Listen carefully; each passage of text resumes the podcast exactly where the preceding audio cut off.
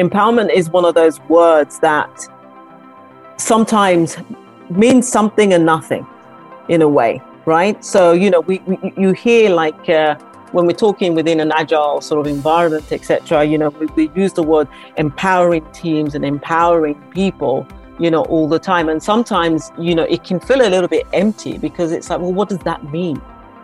You know, how how how do I emp- how do I empower people? You know, I mean, a 5,000, 10,000 people organization, you know, do I have to empower everybody? How do I do that? Hello, and welcome to DevOps Sauna.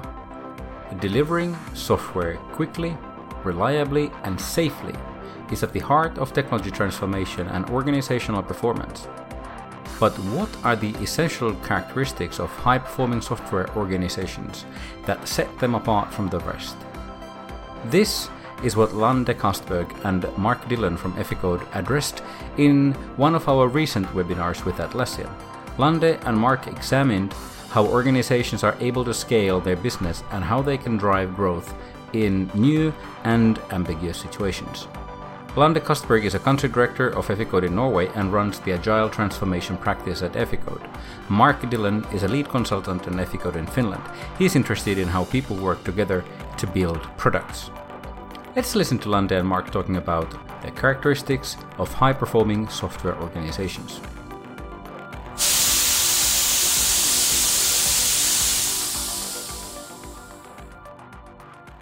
So let's get into sort of the, the, the nitty gritty, really, of uh, of the topic of the conversation today, which is like high performance uh, organizations.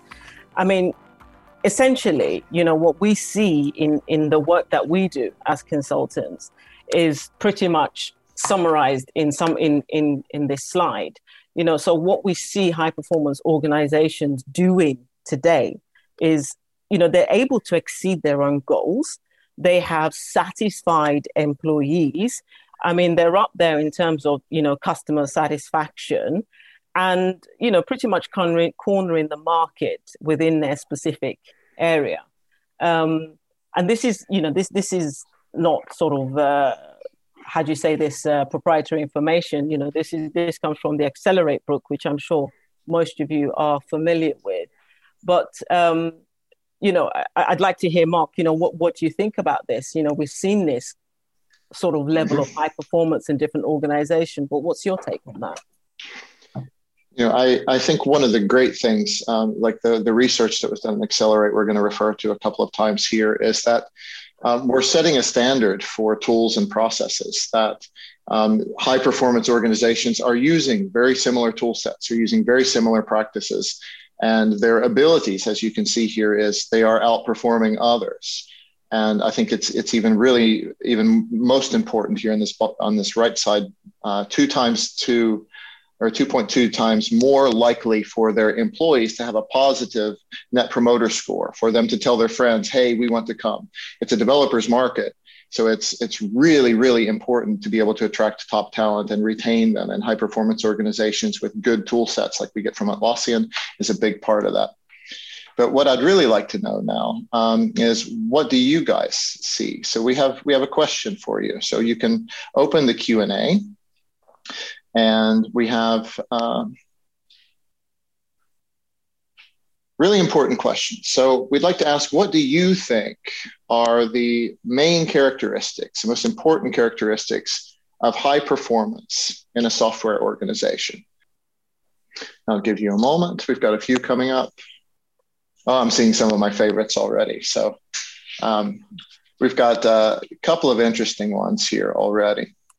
So the number one, um, uh, closest to my heart, psychological safety. Nice. I'm so glad that you brought that up. Um, I don't know if you know this. Uh, that's actually those words were at the top of the uh, DevOps report for 2021 that that Eficode published at the beginning of the year, and those two words brought me to this company. Mm. So that's I'm really glad that that was brought up. Um, we've also got uh, clear goals. Nice flexibility, autonomous teams, contextual leadership. Nice. Clear communication. And oh, another really, really fantastic one short feedback loops.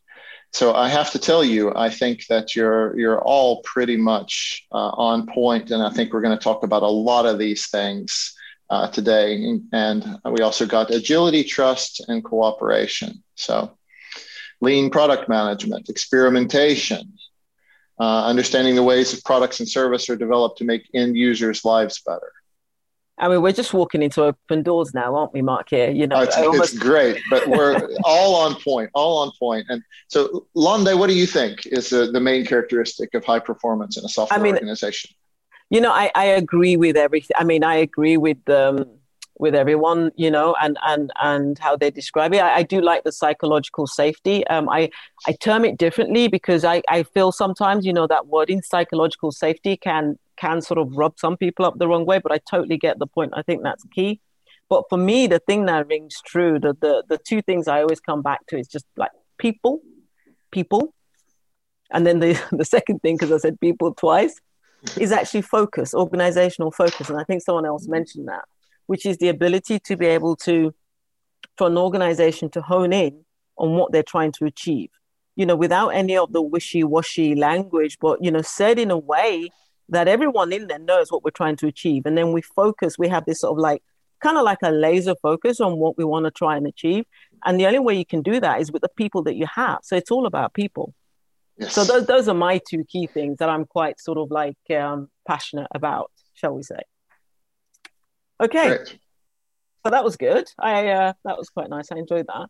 So then we move, you know, moving on. Um, this is what we were thinking. So, you know, when Marc and I were talking about this, and so we put down, okay, what would we say, you know, high performance organizations, you know, do or, or, or, or what they're like, you know, these sort of like four things kind of like stood out a little bit. The first one, you know, the, you know, the ability to operate at a high standard at a high speed.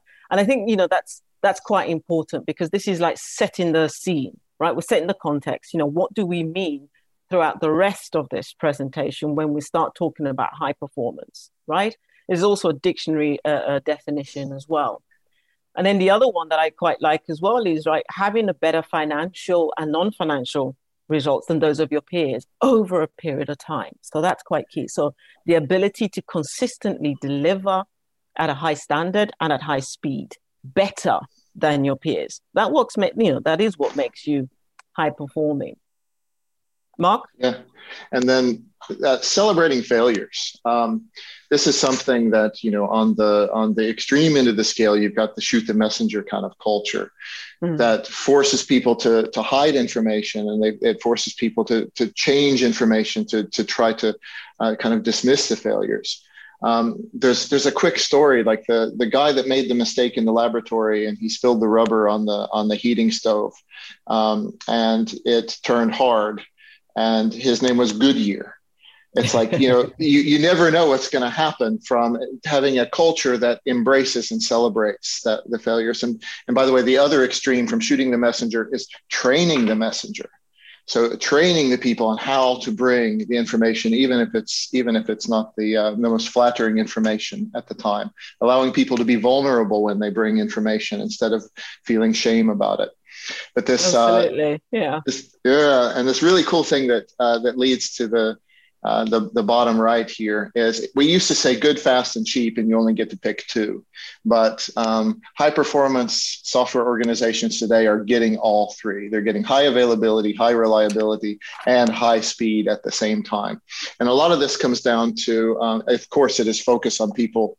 Um, focus on the business but it's also you know if you don't have the basic tools and processes in, in place then it's going to be a lot harder to get there as well absolutely and i just want to circle back quickly to the celebrate failures because i have this thing you know i think sometimes you know when you hear this it sounds for me oh, it sounds a little bit of an oxymoron in a way right and and just to sort of bring it down to earth it's you know, it's not really about popping a bottle of champagne, right? And go, we, we, you know, we didn't do, we didn't do what we set out to do or anything like that, you know. But it's really sort of like, you know, making sure we create that culture, like, you know, you make a mistake and you learn from it. So that's yes. the key, right? And I think sometimes when we talk about we should celebrate failure, we miss that important part. You know, we will celebrate it because we learn from it. If you don't learn from it, then the celebrate failure as a term in itself sort of, yeah, falls flat, doesn't it? So uh, yeah. Okay, so then we move on to some of the key characteristics. So we've got a couple of sort of like you know areas. So we've we've said a we've said a bit, you know, in terms of like behaviors of of uh, high performance, you know, software organizations, etc. And we want to sort of like hone down and drill down a little bit into, into some of the practices, you know, um, that make an organization high performing, but not just sort of. We'll talk about the practice, but also we'll give you a little bit of how you know we can do this. And also you know why it's difficult because it, ain't easy. If it if it was easy we wouldn't be doing this uh, webinar in the first place. So looking at some lean management practices so we we together i think we decided okay let's focus on this three you know there's there's quite a few others as well but you know, talking about you know limiting work in progress, uh, simplifying change approvals, visualization of work. I'm sure these are all terms and phrases and things that some of us, you know, some people on the call like practice and are really familiar with.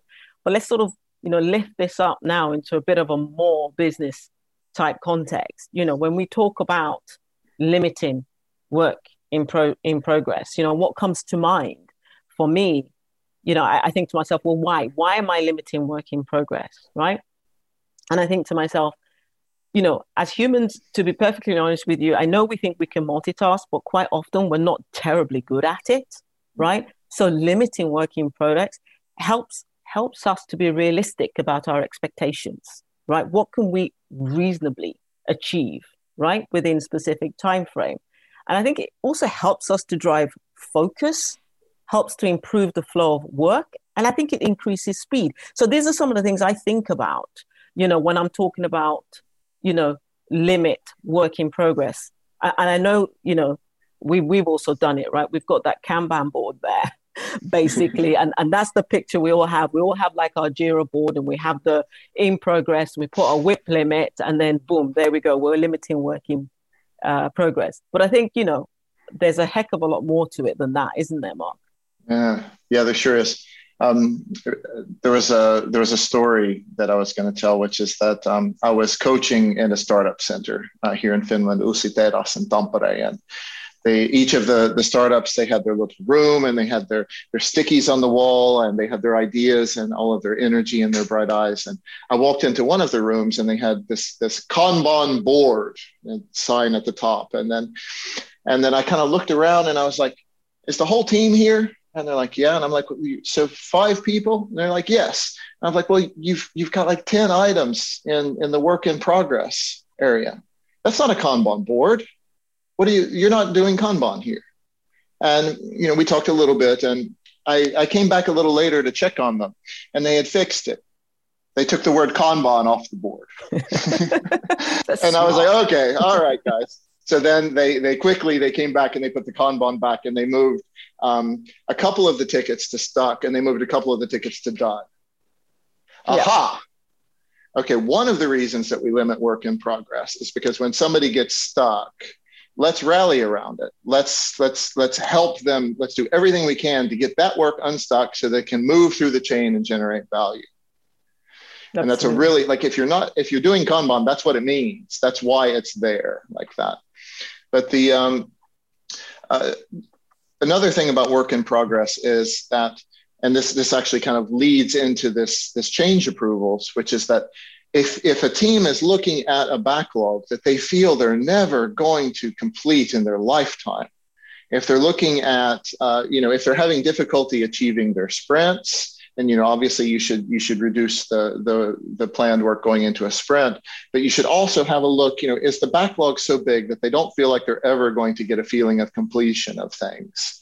So that's another reason that limiting uh, not just work in progress but limiting the inflow of work can also it creates more psychological safety creates a better feeling that hey you know we can do this guys it's it's it, I, I, totally i mean I, am totally with you. It can be overwhelming can't it? You yes. know in terms of like where do we even start you know? Yes. So so yeah no i think i think i, I love the story about the kanban. I, i'm going to use that actually. Let's just remove the word and then they true story.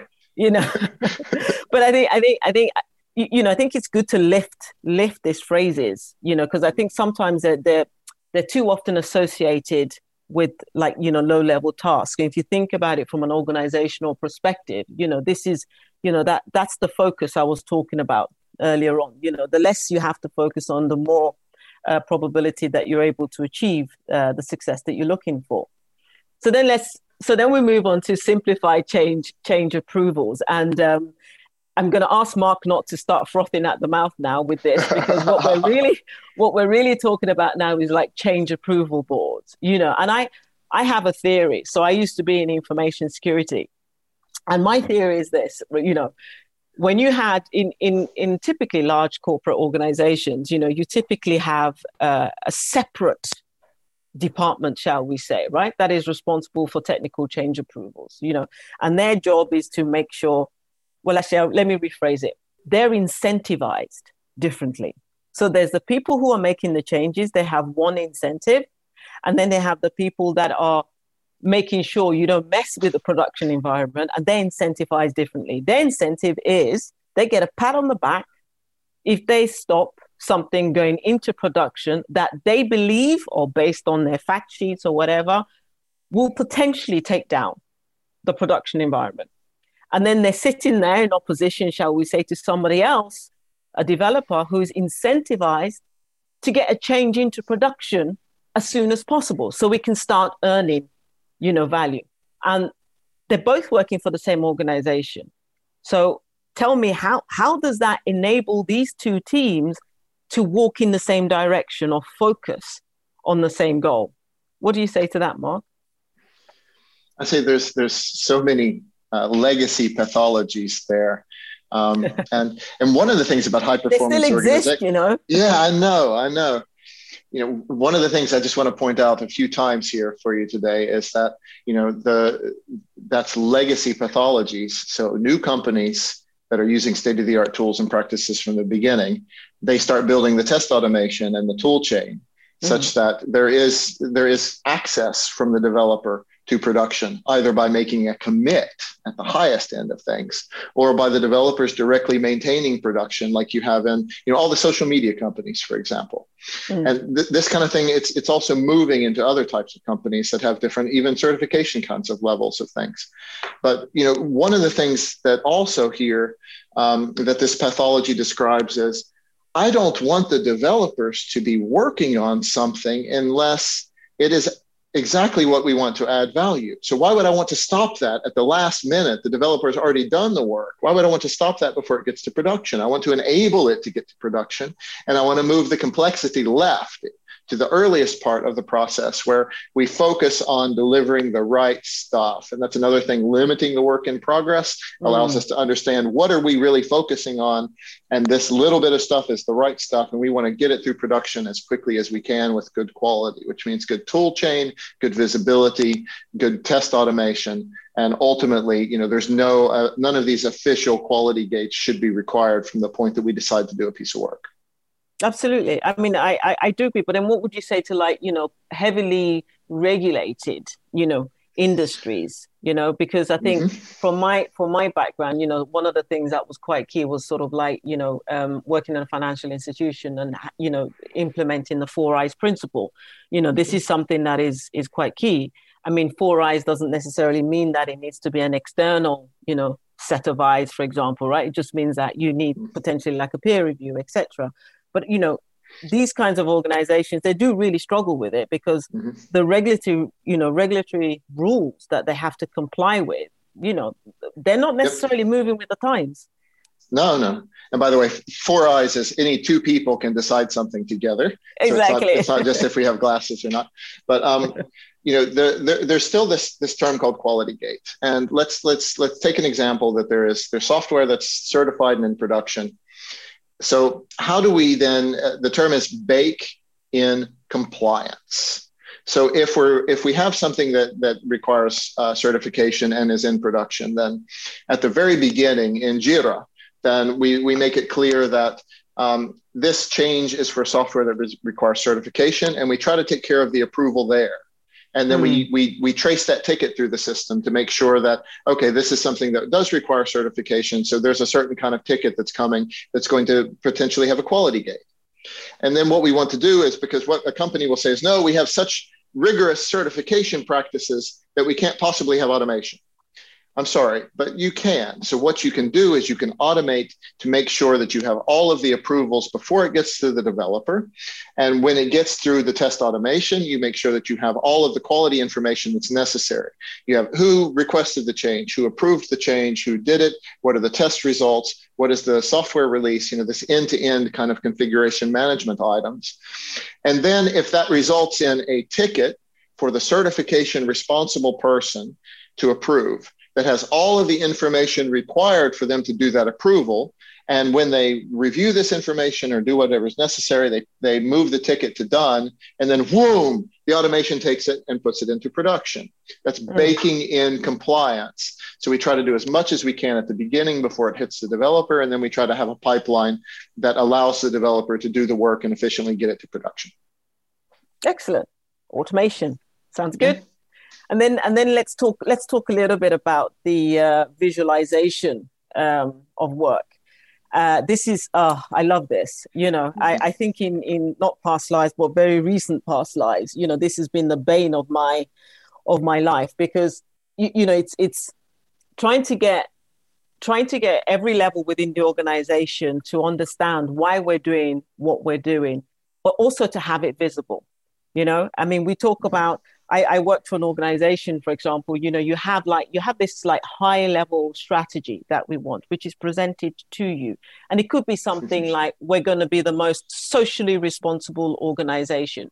I mean, I, I can think of a phrase, I don't want to use it because if I use it, you'll know the company I'm talking about, right? But you have something so high, you know, we're going to be socially responsible, you know.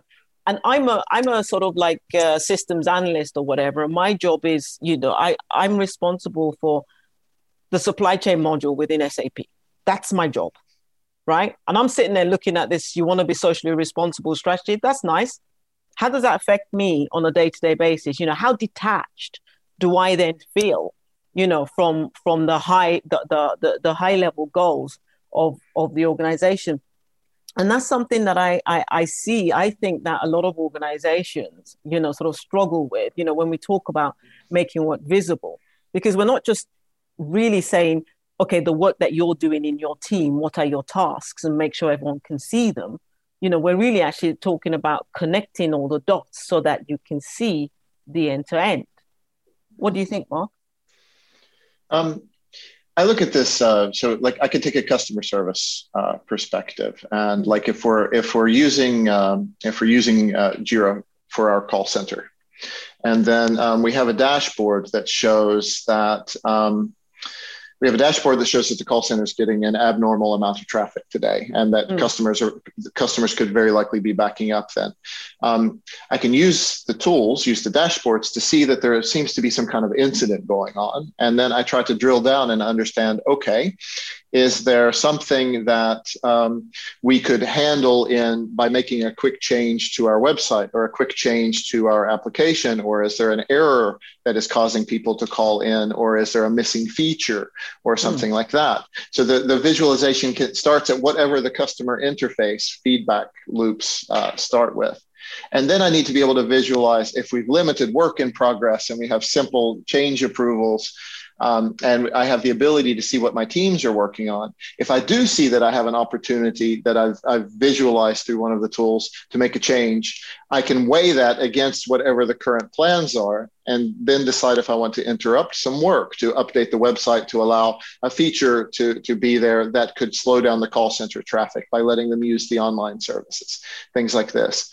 So then how this ties into, you know, an, an SAP person doing, doing work on supply chain, um, if there are uh, supply chain issues and something is is not uh, there's a there's a component that, that's not available or there is a you know software component or a hardware component that that has some kinds of, of challenges then I want to be able to see quickly that something abnormal is happening in that department. And then I want to be able to cross check with other departments that can support it and see what would the cost of a change be to if we're now going to have to deal with a different processor or or architecture or component or, or something like that. So, mm. you know, by having these simple configuration management interfaces that go end to end, oftentimes we can we can see where a problem is. We can decide if we want using real time live data if we want to make a change in order to to you know help our customers get through whatever issues at, at hand.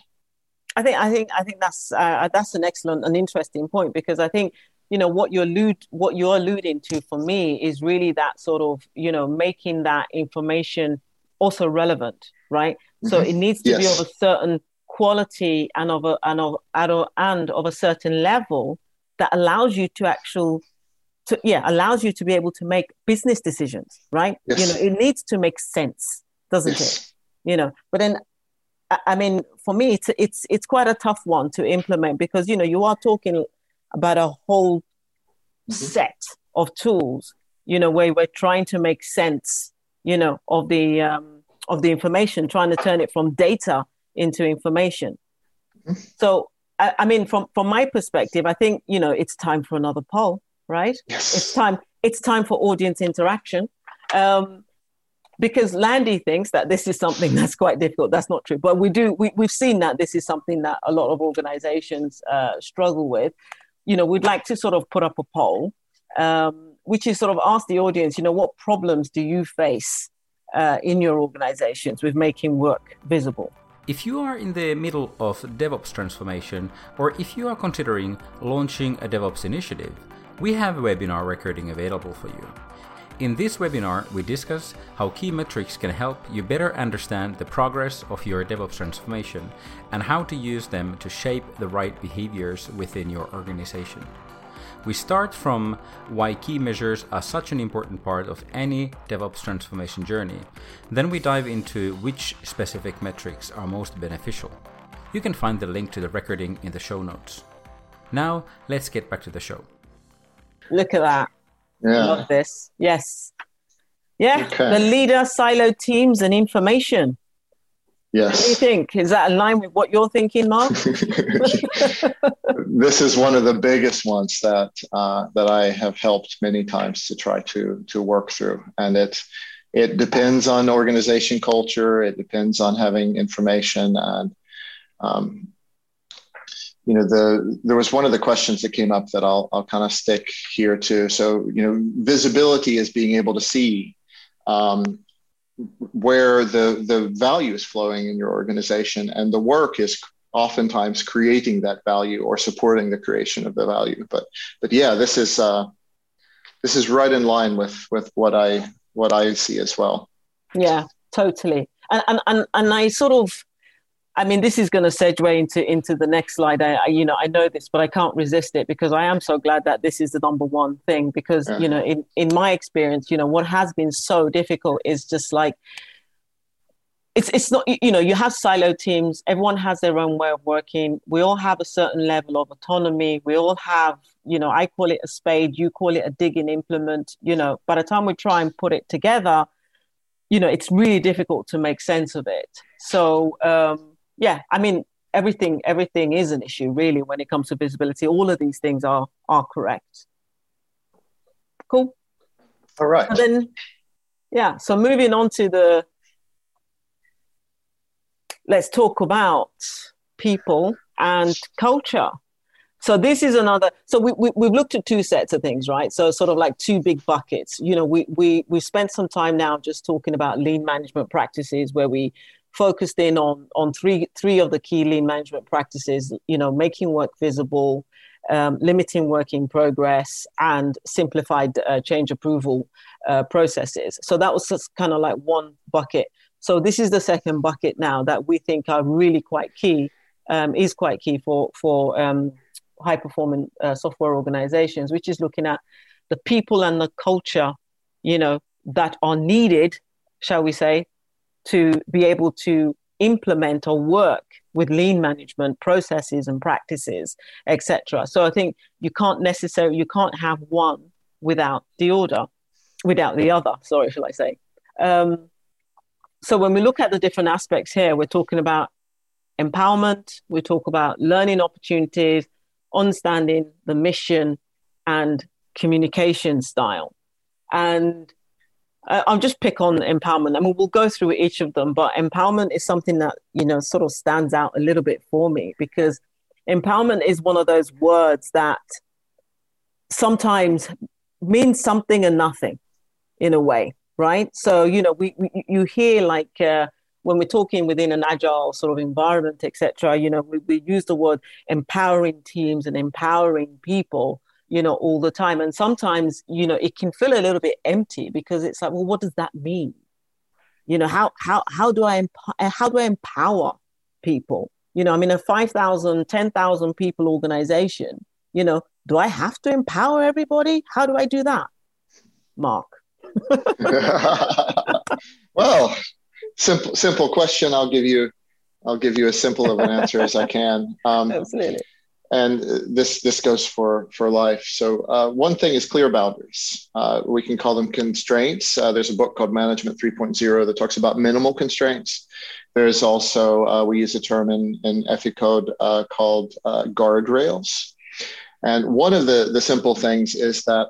Um, like I do this with tools all of the time. So I use the tools in order to empower the people to work within within a, a certain set of guardrails or a certain set of constraints. So empowerment can be allowing a developer to take whatever work they wish from a prioritized list, perform the work, and deliver it to production. And this means that they may have to contribute uh, the, uh, the quality tests, unit tests, are there other test automation? Is there system or synth- synthetic testing or, or load testing or any other kind of tests that they need to take into account? Um, you know, many um, of the biggest online services in the world are doing this kind of thing. The developers have, you know, all the Facebooks and Twitters and all this kind of stuff. The, the developers have access to production mm. and they work within constraints. And you know the allowing the people also uh, so one of the few things that you can do with with culture uh, to try to affect the culture of an organization you know many say that culture is an emergent property but um, we we can use feedback to empower people and many companies get this wrong because they, they, they, they try, they do the surveys, they ask the questions, and then they, they, they try to get feedback from the employees. And then they say, okay, we will now take this to the management team and we will decide what the, the important ones are. And we will then create an action plan and we will then have this approved by the board of directors. And then, you know, next quarter, we will take your feedback and we will begin to improve. And it's like, no. So you empower employees by asking them by gathering feedback and acting on it quickly. And then this creates what's called a feedback loop that then allows you to constantly try to get feedback from inside the house. And even you, of course, you do this with your customers and then steer, show mm. that you care. Um, take the feedback and act upon it as quickly as you can and use this in order to build trust in the organization, steer the organization, and steer the culture.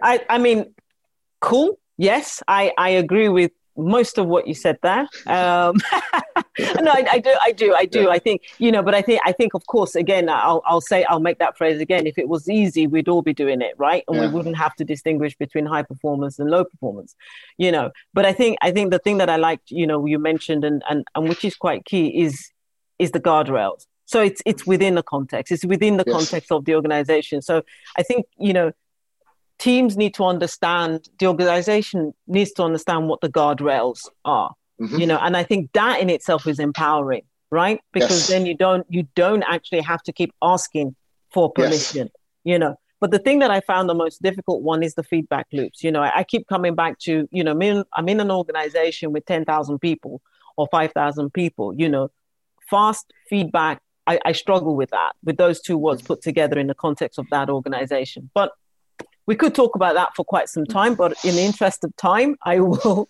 move on to, to the next one. Uh, learning opportunities. I mean, this is quite key, right? So, this is where we're talking about making sure that within the organization, in order to increase that NPS score we talked about, right? So, this is the I want to work here and I want to work here because I get to learn, I get to do new things. You know, I have an environment that is sort of nurturing enough for me to get better at, at what I do and I can contribute. So this is what we mean when we talk about, you know, learning opportunities. You know, that that's quite key. Not not just going to courses, but the ability to sort of like put what you learn into practice. And then we move on to understanding the mission. And I think this sort of speaks a little bit to the example I gave, you know, with the poor SAP guy down here and this, you know, highfalutin sort of like strategy. It's like, you know, we all need to understand where it is we're going, you know, and what we want to be able to do. Um, and then finally, we talk about communication style. Now, this is for people who know me, you know, this is this is this is something that I I I think it's difficult, and I find a little bit difficult because I think, you know, your communication style is it's kind of difficult to have that devoid from your personality.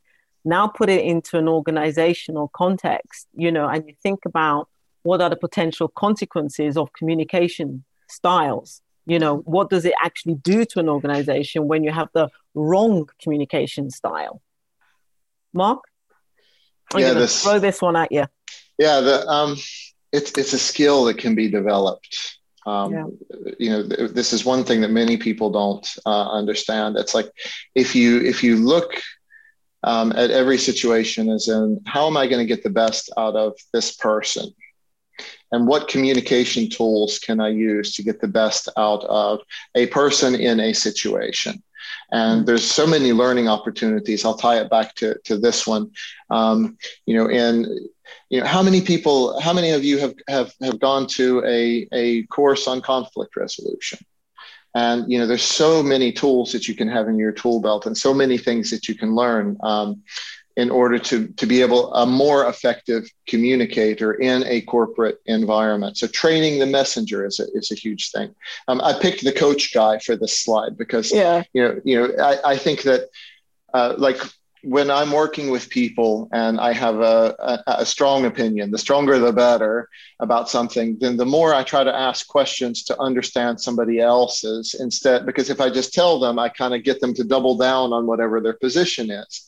So I've had to develop this skill over time to ask instead of telling you know as much as i can to try to get the best out of the person and maybe i'll find maybe i'll learn something i had i had no idea about but you know this is something that if you if you're not getting it within an organization you can you can try to work within that organization and you can also understand that perhaps there are other places that have a communication style that suits you better as well. But building it within the company is something that you can train you can develop you can skill and a lot of it still comes back to what i said about empowerment which is communication is about getting feedback and mm. honoring that feedback by taking it into use quickly. I think I think I think that's yeah that's an excellent point actually, and I think you know we have this um, one of the things we talked about you, you know earlier before we started the session was really sort of you know that that constant I, I see it as this constant ongoing dialogue between business and IT right in the majority of organizations so where we haven't quite got to the point where you know, IT is business and business is IT, and we're still sort of like separating ourselves. You know, I think I think that communication. I, I mean, we could do a lot there. You know, I, I have this. I have a fundamental belief, you know, that you have two sides that are speaking completely different language, but they're talking about the same thing and they don't understand each other, right? But using mm-hmm. different languages. So, yeah, totally with you in terms of we almost need coaching in how to be able to communicate in a manner that helps us to collaborate towards a common goal. Yes. Yeah. Yes. Absolutely. I'll say, I'll say one other thing about the, the mission. There's a, um, another true story. Um, although I've, I've often said this like it's a joke because it's so, it's so humorous that, um, somebody told me that they, they brought together their management team and uh, they worked on a strategy and um, they they they had workshop for for for days and everybody everybody was really committed and and re- really contributing. And then um, they they they approved the strategy and and they're like all right cool. So now you know let's go get everybody on board okay? Yeah. and then they they they they uh, they they brought everybody together and they they communicated the strategy. And then um, the uh, person I was talking to they said you know but it's like it's like the rest of the teams they never really understood and you know we, we could never really get them to commit but we we really believed in it and it's like you know did you ask them to contribute to the strategy and then it's like oh are you serious you know, it's like you you you gave me the answer when you when you told me how you created the strategy. It's like the people that that contribute were committed and understood.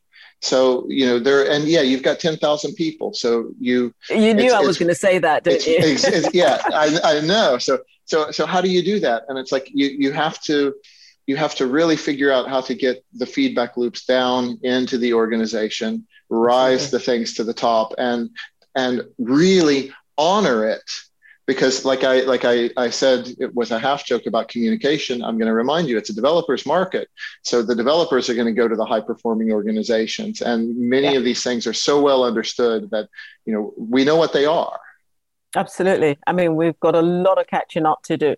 So i'm going to move on now to the next slide. So i think we have we don't have that much uh, time left but i think this is a, a good slide that's sort of you know worth um, explaining a little bit because it's it's really just emphasizing yes you know marc and i are having a chat here. You know these aren't pearls of wisdom from lande and marc right? This is sort of like known fact. This is information that is out there that is available and there's research you know supporting all of the stuff that we've been talking about yeah. so marc i don't know if you wanted to say anything yeah. you know additional on this I'll uh, there's there's there's another story that uh, this one is not my story, but I picked up recently. But I'll tell it quickly. And, and you I have a alluded, lot of stories, Marc. Yeah, I know, I know. like, okay. You know, I, I alluded to it before, but I'll I'll just I'll just kind of repeat it really quickly, which is you know when you have state of the art tools and process in place, and you have reasonable visibility, and uh, you know the Atlassian tool chain is one a, a very good one for that. Um, then you have the ability to get from the the the value into the developer into the customer's hands very, very quickly. So if you think it's 440 times faster lead time from developer to deployment, that means today. It's called zero day delivery an yeah. awful lot of the time. It's not your next monthly release or your next quarterly release. Then if you screw it up, you also have the ability to have faster recovery from downtime 170 times faster according to this you know pretty well known research which means that sometimes mistakes happen and we recover from them quickly. But we have five times lower failure rate with these changes even though they're 440 times faster. And you know this is none of this is uh, conjecture none of this is rocket science this is using state of the art tools and practices today to be able to deliver value quickly to your customers. And you know, there's there's a lot of companies that I've been in software for 30 years, and we dreamed about a lot of the things that now are standard and commonplace. So. And, and we're talking about this now, and this research was done three years ago, right? And probably yeah. took about a year, you yeah. know, to pull together as well. So you know, here we are, three four years later. yeah. We're so, just starting to solve some of the mythical man month problems that were written in the 60s. Yeah absolutely. Okay.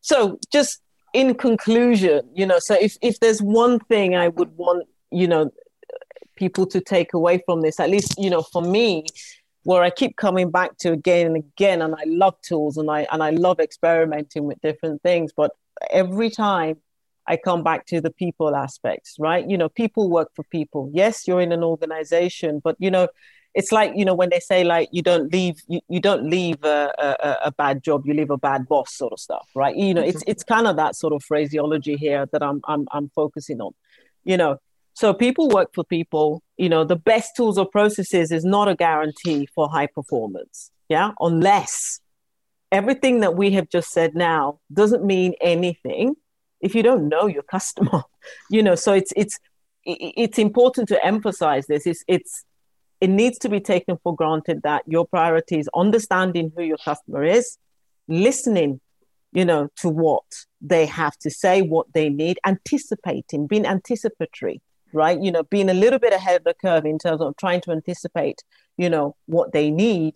And then we talked about, and I think, you know, Marc, you've alluded to this quite a few times now, you know, moving towards a more generative um, organizational culture. So this is pretty much, you know, taken from the Westrum's um, organizational cultures um, definitions, where you have pathological, bureaucratic, and generative. And all we're really saying with generative here is like, you know, more more sort of like collaborative learning. I think you said train the me- um, me- train the messenger. Yes. You know, all those all those positive things that we've been talking about that high performance organizations do we need to be able to move towards that sort of um, towards that type of culture within our organizations. And then the last two i mean using the information you have to get better. You know i love this right? You, you know if the data tells you that it ain't working it ain't working. Don't try and fudge the results and slant it so that your department or the stuff that you're doing doesn't come out looking so bad. You know that was the whole point you know? So let's take the data for what it is and implement the necessary changes right? And then we have the last one using best practices and state of the art um, using state of the art tools. Not every organization is a special case okay?